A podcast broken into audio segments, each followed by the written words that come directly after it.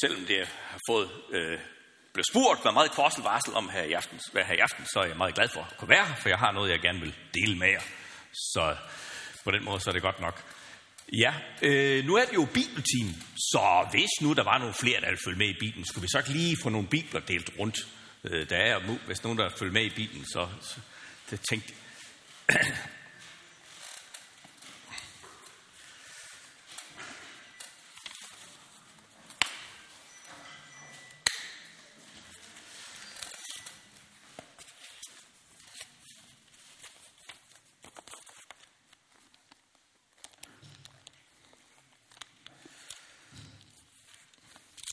Og øh, som sagt, så er det altså ikke Rombrev kapitel 6, men Rombrev kapitel 12, jeg vil sige noget ud fra. Det, det var det tætteste, jeg kunne komme på Rombrev kapitel 6, ud fra det, jeg så ligesom på finde.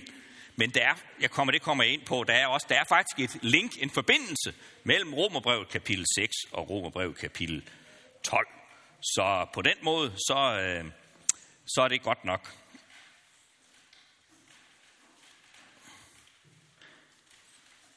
Ja. Jeg tror, jeg vil øh, indlede med at læse hele Romerbrevet øh, kapitel 12. Og så bagefter, så vil jeg så gennemgå det faktisk næsten, ja, jeg vil gennemgå det vers for vers næsten. Næsten alle kommer igennem lidt rundt om alle versene faktisk. Så det bliver måske lige lidt langt, det ved jeg ikke, men jeg håber ikke, I falder i søvn, inden øh, jeg bliver færdig. Ja. Nå, men øh, Romerbrevet kapitel 12, det lyder sådan her. Så formaner jeg jer, brødre, ved Guds barmhjertighed, til at bringe jeres lægemer som et levende og helligt offer, der er Gud til behag. Det skal være jeres åndelige gudstyrelser.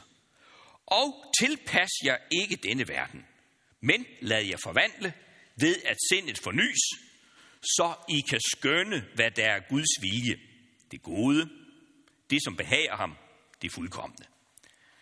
I kraft af den noget, jeg har fået, siger jeg til hver eneste af jer, hav ikke højere tanker om jer selv, end I bør have, men brug, brug jeres forstand med omtanke, end hver efter det mål af tro, som Gud har givet ham. For lige som vi har et læme, men mange lemmer, alle med forskellige opgaver, således er vi alle et læme i Kristus, og hver især hinandens lemmer. Vi har forskellige nådegaver, alt efter den nåde, vi har fået. Den, der har profetisk gave, skal bruge den i overensstemmelse med troen. Den, der har en tjeneste, skal passe sin tjeneste. Den, der underviser sin undervisning. Den, der formaner sin formaning. Den, der giver, skal give rundhåndet. Den, der er forstander, skal være det med iver. Og den, der øver barmhjertighed, skal gøre det glad og gerne. Kærligheden skal være oprigtig. Afsky det onde, hold jer til det gode. Vær hinanden hengivende i broderkærlighed. Kappes om at vise hinanden agtelse. Vær ikke tøvende i jeres iver. Vær brændende i ånden. Tjen Herren. Vær glade i håbet. Udholdende i trængslen. Vedholdende i bønden. Vær med, til at hjælpe, vær med til at hjælpe de hellige, når de har behov for hjælp. Læg vægt på at være gæstfrie. Velsign dem, der forfølger jer. Velsign og forband ikke. Glæd jer med de glade, græd jer med de grædende. Hold sammen i enighed. Stræb ikke efter det høje, men hold jer til det lave, og stol ikke på jeres egen klogskab. Gengæld ingen ondt med ondt. Tænk på, hvad der er rigtigt over for alle mennesker. Hold fred med alle mennesker, om det er muligt, så vidt det står til jer. Tag ikke retten i egen hånd, mine kære, men giv plads for Guds vrede, som der står skrevet. Hævnen tilhører mig, jeg vil gengælde, siger Herren. Men hvis din fjende er sulten, så giv ham noget at spise. Hvis han er tørstig, så giv ham noget at drikke. For gør du det, samler du glødende kul på hans hoved. Lad dig ikke overvinde af det onde, men overvind det onde med det gode. Lad os bede. Kære himmelske far, så siger vi dig tak, fordi at du gav os Jesus Kristus som vores frelser. Vi siger dig også tak, fordi at du har talt, du taler til os gennem din apostel Paulus. Nu beder vi om, at det, som jeg lige har læst op fra Romerbrevet, nu beder vi om, at du vil tale til os gennem det. Jeg beder om, at du må virke hos os med din ånd denne aften, at du må styrke os gennem det, som vi skal være sammen om i aften. Vi lægger alt i dine hænder i Jesu navn. Amen.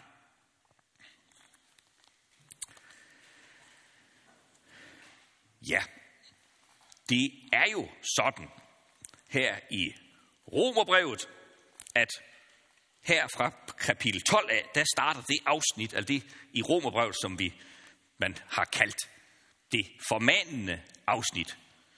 Det er jo sådan, i det første otte kapitel i Romerbrevet, der har Paulus udviklet, han fortalt om, hvordan vi mennesker fra Gud kan få den retfærdighed, som vi ikke har i os selv. Hvordan vi kan få fred med Gud. Hvordan vi undgår fordømmelsen. Paulus forkynder, at Gud selv har grebet ind til frelse. Kristus led døden for os syndige, ugudelige og gudsfjendske mennesker. Og denne frelse indebærer, at vi ved dåben er blevet begravet med Kristus til døden. Og det er så det, er det der står i Romerbrevet kapitel 6 faktisk. Vort gamle menneske er blevet korsfæstet med Kristus, for at vi nu ikke mere skal trælle for synden, som der også står der. Og derfor så står der så i Romerne 6, 11, Derfor skal vi nu regne os selv for døde fra synden og levende for Gud i Kristus Jesus. Vi skal regne os for levende for Gud i Kristus Jesus. Det betyder, som der også står i, øh, det kan godt være, jeg tror måske lige, at jeg har Bibel, så lige og slå om i kapitel 6, og så lige, øh, vi læser der, øh, fra vers 11 af. Ja, der står der nemlig, først, det første, øh, der står i Rombrevet kapitel 6, det er, det, at, det er, at vi er døbt til at høre sammen med Kristus. Øh, og øh, så kommer så i vers 11, sådan skal jeg se på jer selv, I er døde for synd, men levende for Gud i Kristus Jesus. Lad derfor ikke synden herske i jeres dødelige lame, så I adlyder dets lyster. Stil heller jeres lemmer til rådighed, stil heller ikke jeres lemmer til rådighed for synden, som redskab for uretfærdighed, men stil jer selv til rådighed for Gud, som levende, der før var døde, så I bruger jeres lemmer for Gud som redskaber for retfærdighed. Ja, altså, vi skal stille vores lemmer til, til, øh, til rådighed for Gud, og øh, det er så også det, det drejer sig om her øh, i Øh, Romerbrevet kapitel 12, vers 1 hvor Paulus han skriver om, at så formaner jeg brødre ved Guds barmhjertighed til at bringe jeres læmer som et levende og helligt offer, der er Guds til behag. Det skal være jeres åndelige gudstyrkelse. Og her vil jeg så gerne først af alt, vi skal lægge mærke til ordet læme. Det er med vores læmer, vi skal tjene Gud. Det er med vores lamer, vi skal dyrke Gud. Det er det, vi skal bringe. I stedet for at være et redskab for synden, så skal lægemet bruges som et levende heldigt offer, der er Gud til behag. Og den overgivelse af lægemet til Gud, det er jeres åndelige gudstyrkelse, siger Paulus. Og der tror jeg nok måske, at der er nogen, der, har, der nemt kan komme, vi kan nemt komme til at tænke, at åndelig gudstjeneste, det må bestå i at lytte til Guds ord, synge salmer, læse i Bibelen og bede. Men nej, det er det også. Men det er lige så meget, det kan aldrig skilles fra. Det skal altid høre sammen med, at vi også bringer hele vort liv. Vi bringer vort læme. Det er med det, vi skal tjene Gud. At tjene Gud, det er noget, der sker gennem det her. Det er noget, der sker gennem min krop, ved at jeg bruger mine hænder, ved at jeg går på mine fødder, og ved at jeg bruger mine øjne og mine ører osv. Det er den måde, vi tjener Gud på, på den rigtige måde. Det er dog så jo ikke kun noget ydre, det er også noget, der skal hænge sammen med, hvad der er i vores indre. Og det er så det, Paulus siger i det næste vers. Og tilpas jer ikke denne verden, men lad jer forvandle ved, at sindet fornyes. Altså, at give sit læge til Gud, at tjene Gud, indebærer, at man ikke skal skikke sig lige med denne verden. Med denne verden. Det betyder, at det, man, det vi gør, den måde vi lever på, det skal ikke være tisk, til, tilpasset den måde at tænke på, som er rådende rundt omkring os. Eller som der står her, denne verden, og det betyder, verden, det betyder jo ikke her, den er gudskabte verden. Den er gudskabte verden, den er jo god. Men verden, det betyder, den er synd inficeret verden. Det er den, som vi, vi, ikke, skal, vi ikke skal lade os tilpasse til. Det er den, vi ikke, øh, øh, vi ikke skal gå ind i. Så ved at den kristne bliver fornyet i sit sind, så kan han skønne, hvad der er Guds vilje, det gode, velbehagelige og fuldkommende. Altså, øh, hvis vi ligesom er i tvivl, kan man sige, hvad Guds vilje går ud på, så skal vi spørge sig selv, hvad er det, af de, der er foran os, hvad er det gode, hvad er det, det der behager Gud, hvad er det fuldkommende? Ja, der kunne siges meget mere om det, men nu vi er nødt til at gå videre, fordi vi har jo begrænset tid, så så går vi videre til vers 3. I kraft af den noget, jeg har fået, siger til hver eneste af jer, Hav ikke højere tanker om jer selv, end I bør have. Men brug jeres forstand med omtanke, end hver efter det mål af tro, som Gud har givet ham. Hav ikke højere tanker om jer selv, end I bør have. Altså, jeg har en fornemmelse af, jeg ved ikke hvordan, måske er det ikke så udbredt længere, men det har i hvert fald været sådan, tror jeg, at når mennesker har hørt, hav ikke højere tanker om jer selv, end I bør have, så så har man læst det, som om der stod, I skal helst tænke så ringe tanker om jer selv som muligt. Men det er altså ikke det, Paulus skrev. Han skrev, hav ikke højere tanker om jer selv, end I bør have. Og hvad er det så for nogle tanker, vi bør have? Hvilke tanker bør vi have om os selv? Det er faktisk et meget centralt og vigtigt spørgsmål, så det kunne vi godt overveje men det Paulus han så skriver i det næste vers, han skriver han sådan her. For lige som vi har et læme med mange lemmer, altså vi har det her læme, og det har mange lemmer, alle med forskellige opgaver, således er vi alle et læme i Kristus, og hver især hinandens lemmer. Altså, det vi skal have i tanke, det er, at os, der er i det kristne fællesskab, os, der er med i menigheden, vi er hinandens lemmer. Øh, vi er nogen, der skal hjælpe hinanden. Vi er nogen, der skal være der for hinanden. Vi er nogen, der arbejder sammen. Vi skal ikke have højere tanker om os selv, end vi bør have, men vi skal heller ikke have ringere tanker. Selvom vi måske kan føle det sådan, så er det, der er nogen, der kan føle det sådan, at jamen, nej, det betyder ingenting, om jeg er her. Det betyder ikke noget, om jeg er med eller ej. Sådan kan, der nogen, sådan kan der være nogen, der kan komme til at have følt det samtidig. Tillad mig at sige det lidt stærkt. Det er løgn. Det er selvbedrag. Det betyder noget, om du er med eller ej. Det betyder noget, om du lever med i fællesskabet. Hvis der er nogen, der vil bilde dig ind, det ikke betyder noget, om du er med eller ej, så lyver de. Det betyder noget, for vi er et fællesskab. Vi er sat sammen som lemmer på det samme læme, nemlig Kristi læme. Vi er hinandens lemmer, hinandens arme og ben, hinandens ører, øjne og mund. Jeg er med i et fællesskab sammen med alle de andre, der tror på Jesus Kristus. Vi er alle døbt til at tilhøre den samme Kristus. Det var det, der stod om i Romerbrevet kapitel 6. Hav ikke højere tanker om jer selv, end I bør have. Hav ikke den tanke, at det meste kommer an på dig. Men have heller ikke den tanke, at der er ingenting, der kommer an på dig. Vi er sat sammen i et fællesskab, hvor hver enkelt betyder noget. Den tanke bør vi have om os selv. Den tanke skal vi have med i vores tænkning om os selv. For, som Paulus skriver i det, i det følgende, vi har forskellige nådegaver, alt efter den nåde, vi har fået. Den, der har profetisk gave, skal bruge den overensstemmelse med, med troen. Den, der har en tjeneste, skal passe sin tjeneste. Den, der underviser sin undervisning. Den, der formaner sin formaning. Den, der giver, skal give rundhåndet. Den, der er forstander, skal være det med iver. Og den, der øver barmhjertighed, skal gøre det glad og gerne. Her giver Paulus nogle eksempler på de gaver, som vi kan få i menigheden. Og øh, i 1. Korintherbrev, der kommer han ind på en meget længere liste med eksempler på, hvilke gaver vi mennesker kan få. Og det vil jeg slet ikke komme, komme ind på. Det eneste, jeg lige vil gøre øh, i tilknytning til det her, det er, at jeg vil læse, hvordan det er oversat i den nye aftale, fordi det måske er lidt mere, sagt lidt mere nutidigt om, hvad det er, vi skal gøre.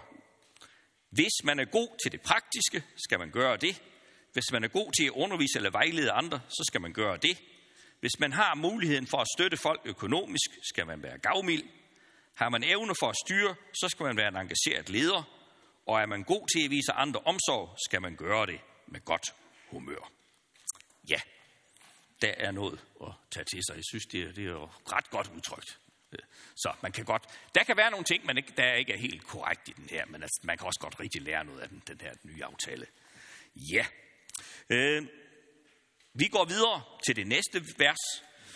Kærligheden skal være oprigtig. Afsky det onde. Hold jer til det gode. Her starter Paulus jo så med at minde, eller bruger det ord, som det hele, som skal være det bærende for det hele, nemlig kærligheden. Alt, hvad et kristent menneske gør, skal være gennemsyret af kærlighed, ligesom alt, hvad Gud gør, er gennemsyret af kærlighed. En kristen skal elske med den kærlighed, som han selv har modtaget fra Gud. Og det skal være en oprigtig kærlighed, skriver Paulus. Det vil sige, at den skal være ægte og uden hykleri. En af kærlighedens værste fejl, det er, hvis den er hyklerisk, hvis den er falsk, hvis den er forstillet, hvis det er bare noget, man gør for, at det skal se godt ud. Men at man så egentlig ikke elsker indfra, eller man egentlig gør noget ondt bag, bag om folks ryg. Hvis kærligheden, hvis, det, hvis kærligheden skal være kærlighed, så skal den være ægte. Og en ægte kærlighed, som det står videre, det afskyer det onde, uanset hos hvem den findes. Om det er hos en selv, hos medmennesket eller samfundet som sådan. Kærligheden skal være oprigtig, afsky det onde, hold jer til det gode. Og så næste vers, vers 10. Vær hinanden hengivende i broderkærlighed, kappes om at vise hinanden agtelse. Her skriver broderkærlighed, det er jo kærligheden mellem dem, der er i menigheden. Det er ikke den, det er ikke den kødelige broder, der er snak om. Det er den åndelige bror, der er snak om. Så det, Paulsen skriver om her, det er jo kærligheden mellem dem, der er børn af samme himmelske far. Den kærlighed skal være hengiven. Den kærlighed skal være kristen imellem, skal verden skal vise, vise stærk, eller stærkere end den kærlighed, som søskende har til hinanden. Ja, den er der måske ikke engang særlig god altid. Det kan man jo godt opleve. Så ja, det er måske ikke så godt et billede at bruge alligevel, men øh, i hvert fald, det er, fordi den kærlighed, som vi skal have til hinanden, det skal jo være, det skal virkelig være en, en kærlighed, som er den samme kærlighed, som Gud har vist os. Øh, ja, jo, så nu læser jeg det alligevel, for Paul Luther, hvad Luther han har sagt om det. Hvad nu en sådan venlig, broderlig kærlighed gør, lid og tåler, det kan du lære af en lægemlig mors forhold over for sit barn. Således har Kristus gjort med os og gør det fremdeles. Nå, ja. Så, og så er det det med kappes om at vise hinanden agtelse. En kristen bror eller søster skal agtes, skal æres. Vi skal ikke blot i de ydre, men også i hjertet agte hvad andre højere end os selv. Og her tænker jeg godt nok, her er noget, at vi alle sammen har brug for at over meget, meget grundigt. For er det ikke nogle gange, eller mange gange måske, vi synes, at vi er der lige, måske lige lidt bedre, eller lidt, ja, vi er lidt bedre, eller lidt, vi er lidt mere end ham eller hende der, eller, ah, vi lever da i hvert fald ikke så dumt, som hende der han gør, eller som ham der han gør. At tænke sådan, det er ikke agtelse, men ringe agt. Og det skal vi, ikke, det, det skal vi have væk, væk fra. Alle mennesker agt skal agtes for, at de er mennesker, skabt af Gud, Og de skal agtes som mennesker, som Jesus er død for, som Jesus har elsket ind til døden. Kappes om at vise hinanden agtelse. Vers 11. Vær ikke tøvende i jeres iver. Vær brændende i ånden. Tjen Herren. Formaningen til ikke at være tøve i iverne er en formaning om, at vi ikke må lade os overvinde af træghed og malighed, når vi skal tjene Gud. Og øh, det kan vi godt blive, hvis det vi er i gang med, det vi skal gøre, det der er en problem, og der er modstand, så kan, vi, så kan det godt blive svært. Men så siger Paulus også, at vi skal være brændende i ånden. Og hvad er en brændende ånd?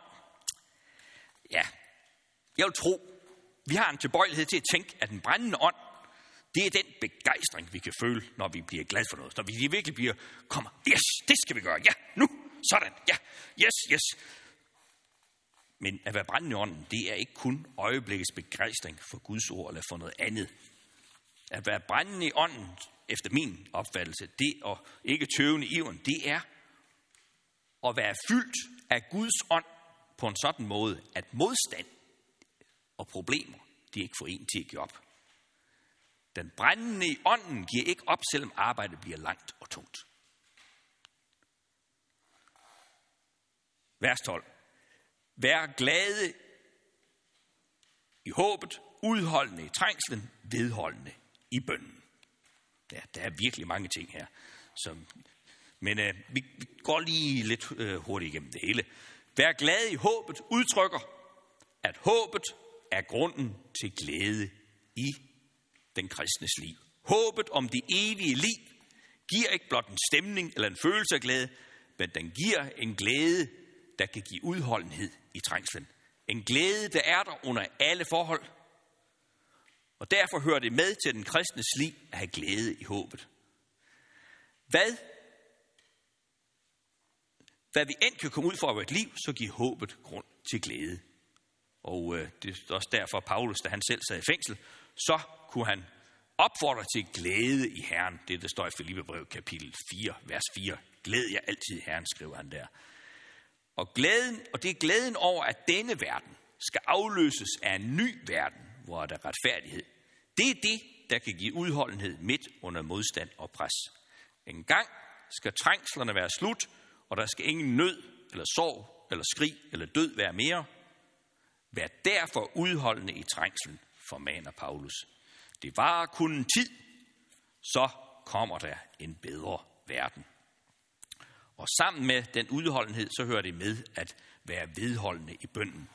Jesus lærte sine disciple, at de skulle bede og ikke blive trætte, selvom der, ikke, der synes at mangle svar på deres bøn. Og Paulus nævner nødvendighed at være vedholdende i bønden, fordi det er så menneskeligt at give op, fordi det kan synes som om Gud ikke gør noget. Og det kender vi nok alle sammen, tror jeg. Ja.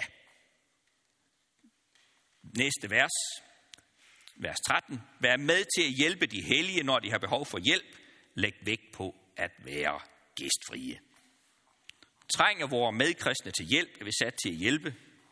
Der er mange måder at hjælpe på. Det kan både være altså, ja, helt almindelig daglig praktisk hjælp, eller økonomi, eller med at være til stede osv. Når vi ser behovet for hjælp, så lad os hjælpe.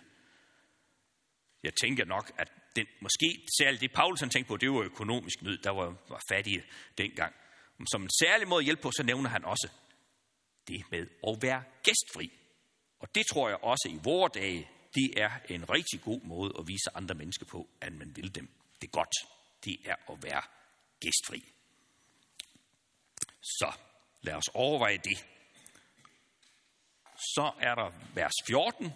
Velsign dem, der forfølger. Ja, velsign og forband ikke. Ja. Øhm, ja, der stod det der med udholdende i trængslen i vers 12, og som jeg ikke lige så jeg lidt, lidt let henover. Der får vi altså det indtryk, at de kristne i Rom, de nok lider under forfølgelser, trængsler, og sådan også her. Og her kan der så opstå en stor fristelse, den, den, der bliver forfulgt, den, der er kommet i trængsler, den som den troende kan komme til at se på sig selv som retfærdig og uskyldig, men de, der forfølger ham, de er onde mennesker og store syndere, og derfor kan han fristes til at ønske ulykke over sådanne mennesker. Og det er så det, Paulus han advarer imod. Her, han, han, han siger, velsign og forband ikke. Velsign dem, der forfølger jer. Den kristne er kaldet til at velsigne selv dem, der forfølger ham. Den kristne er kaldet til at ønske Guds godhed og noget for alle mennesker. Ja, det er stærke sager. Det er ikke nemt, men det er det, vi er kaldet til i troen på Kristus, når vi har modtaget kærligheden. Den kristne må ønske, fordi mennesker forsøger at skade ham og gå at Gud vil velsigne dem, at Gud vil deres, lade deres liv lykkes. Og Paulus understreger det med at sige, velsign og forband ikke. Den kristne er kaldt til at velsigne. Forbandelsen tilhører det Gud at udtale, når mennesker ikke vil modtage Guds velsignelse. For velsignelsen og forbandelsen er ikke blot og bare nogle menneskelige ord og ønsker. De har kraft i sig. Derfor er mennesker ikke kaldet til at forbande, men til at velsigne. Velsignelsen kommer typisk til udtryk gennem bøn for de kobbelende mennesker, sådan som Stefanus gjorde, da han under sin stening bad herre tilregne dem ikke denne syd. Ja, vi ved nok alle sammen, at Stefanus, eller han blev regnet som den første, der døde for sin kristne tro, og mens de stod og, og ville, ville slå ham ihjel med sten, så sagde han og bad han til Gud, Herre, tilregn dem ikke denne synd. Ligesom Jesus han bad på korset, far, tilgiv dem, for de ved ikke, hvad de gør. Lad os ikke tale onde ord om andre mennesker, men i stedet bede for dem og for os selv. Glæd jer med de glade, græd med de grædende, står det i næste vers. Og med disse ord opfordrer Paulus os til at tage del i vort medmenneskes liv. Når der sker noget glædeligt eller sørgeligt, er det godt at vise sin deltagelse. I Romerbrevet, nej, i Korintherbrevet, der er Paulus inde på noget af det samme. Der skriver han, når et lem lider, lider alle lemmerne med.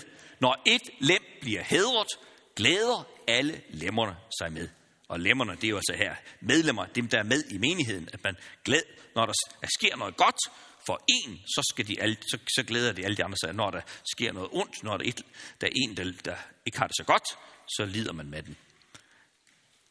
Og det, det sidste der, eller ikke det sidste, men det med at glæde sig med de glade, eller dem, der går godt, det er, kan godt være en, en nødvendig påmeldelse. For vi kan godt være tilbøjelige til at blive misundelige, i stedet for at glæde os, hvis der går noget, sker noget godt for andre.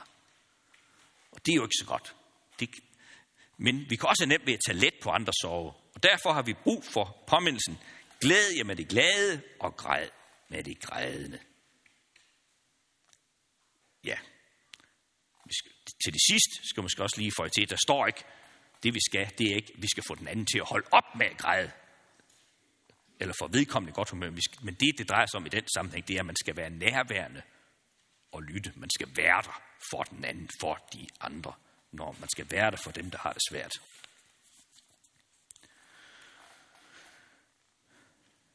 Ja, så næste vers, 16. Hold sammen i enighed, stræb ikke efter det høje, men hold jer til det lave, og stol ikke på jeres egen klogskab. Ja, det der er kernen i det vers, det er, det er en opfordring til ikke at sætte sig selv i fokus. Vi opfordres til ikke at have så store tanker om os selv, så vi tror, at det vi selv mener, det eneste rigtige, eller vi tror, at vi selv har ret til at få mere, end andre får. Ja, jeg tror, jeg går lige lidt, det lidt lidt hen over det her, men han, Paulsen siger så også advarer mod selvklogskab. Selvklogskab fører let til hovmod. I stedet for hovmod og selvklogskab, så skal vi søge ydmygheden. Vi er dog alle kun små og svage mennesker. Og så videre til vers 17.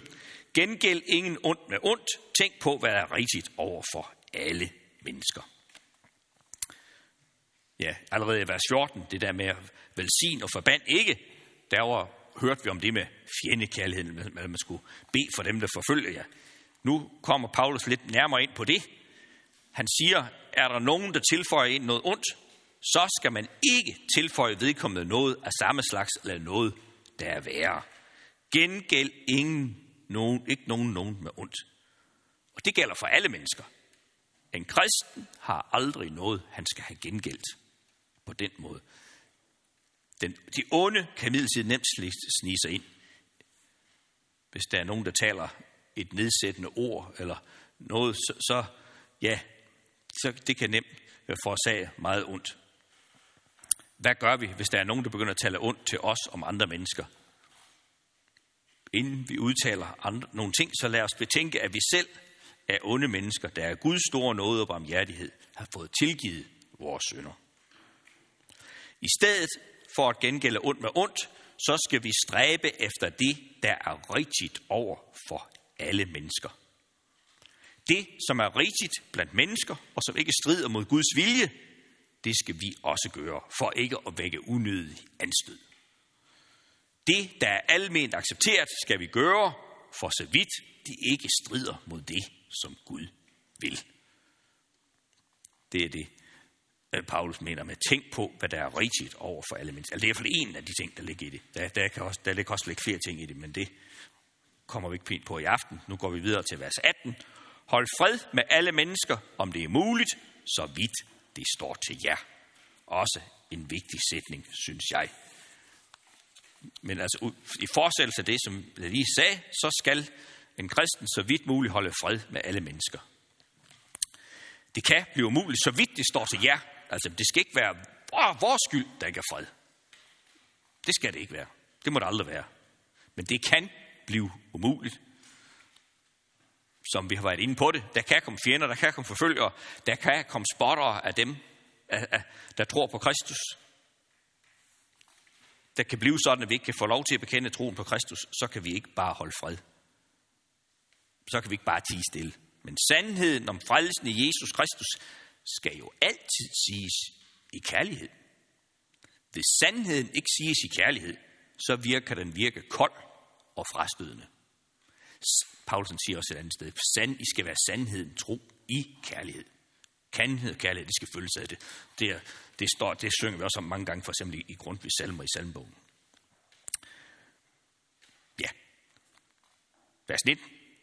Tag ikke retten i egen hånd, mine kære, men giv plads for Guds vrede, for som der står skrevet, hævnen tilhører mig, jeg vil gengælde, siger Herren. Når sandheden forkyndes, og når mennesker måske vender sig mod, mod de kristne i ondskab og spotter dem, eller bagtaler dem, eller på anden måde handler ondt, da er det ikke kristnes opgave at tage sig selv til rette. Det er ikke de kristnes opgave at skaffe sig selv ret, når de er blevet forurettede. De må ikke tænke, jeg skal nok sørge for, at han får retfærdigheden at føle. Den kristne forbander ikke sin næste, som vi så. Forbandelsen er Guds, og som der står her, mig tilkommer det at straffe. Jeg vil gengælde, siger Herren. Det gør han når og hvor han vil. Det skal vi ikke blande os i. Og så det sidste, vers 20 og 21. Men hvis din fjende er sulten, så giv ham noget at spise. Hvis han er tørstig, så giv ham noget at drikke. For gør du det, samler du glødende kul på hans hoved. Lad dig ikke overvinde af det onde, men overvind det onde med det gode. Ja, det er jo en fortsættelse af det, vi lige, jeg lige. Det er jo, Paulus han opfordrer til sidst til at vise aktiv fjendekærlighed. Det siger Jesus jo også. I skal elske jeres fjender, siger han jo. Det er også det, Paulus er inde på her. For at hvis din fjende er sulten, så giver ham noget at spise. Hvis han er tørstig, så giver ham noget at drikke. Formålet med den aktive fjendekærlighed, eh, eh, her, i den her sammenhæng, hvor det Paulus siger, det er at samle glående kul på fjendens hoved. Det kan måske være lidt svært, at, hvordan vi skal fortolke det, hvordan vi skal sige, hvad det er. Men det vil jo glående kul på en hoved, det må være at få en eller anden smerte, der er uudholdelig. Men øh, meningen med det, det kan jo ikke være, at vi skal blive trøstet ved den anden smerte. Meningen med det glødende kul, så tror jeg, må kan være, at det skal give den, der bliver, den fjende, der bliver elsket, give ham en skammens og angerens smerte, når det onde bliver gengældt med godt. At gengælde ondt med godt er nemt, men Paulus skriver, at det kan være vejen frem.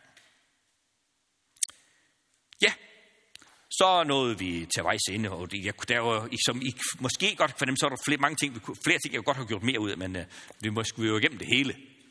Ja, Nu sidder Inger lige derinde og siger, jeg sidder her og fik det med min arm. Det er også... Nå, du er bange for mig. Øh, jamen, det, der, det går ud, men det sidder rigtig godt. Det går rigtig fint. Men det er rigtig nok, øh, hun er jo lidt bange for mig, fordi, det kan jeg så lige runde af med at fortælle os, altså grunden til, at jeg sidder ned, det er jo fordi, at der er, mist, jeg har, der er mistanke om, at jeg, at, øh, at jeg har en diskusprolaps. Og øh, jeg, jeg, jeg går, det går forfærdeligt ondt, når jeg, hvis jeg går øh, almindeligt. Så det er derfor, jeg går sådan lidt mærkeligt. Ja. Øh, men altså, det er så lige, jeg vil lige runde af med til sidst her, det er at sige, at... Øh, som sagt, der kunne siges meget mere, men øh, det, vi skal jo, man skal jo også stoppe på et tidspunkt. Men, men jeg håber, at vi alle sammen er blevet lidt klogere på, hvad det vil sige at leve i kærlighed og bringe sit læme til Gud som et levende offer. Jeg håber, vi alle sammen har fået lidt mere indblik i, at Guds tjeneste, det har med hele vort liv at gøre. Ja, lad os bede igen. Kære himmelske far, tak igen, fordi at du gennem Jesus Kristus har frelst os fra synd, død og djævel. Tak fordi, at vi ved Jesus Kristus er kaldet til at leve et helt nyt liv. At vi er døbt til det. Himmelske Far, nu beder vi om, fyld os med din ånd, så vi altid og under alle forhold lever i og ud af din kærlighed. Himmelske Far, vi bekender for dig. Vi ved, hvor, vi har oplevet, hvor svært det er virkelig at leve af din kærlighed og elske andre mennesker. Men vi beder dig, forny os, styrk os med din ånd, og giv os kraft og visdom og indsigt fra dig. Vi lægger vores liv i dine hænder. I Jesu navn. Amen.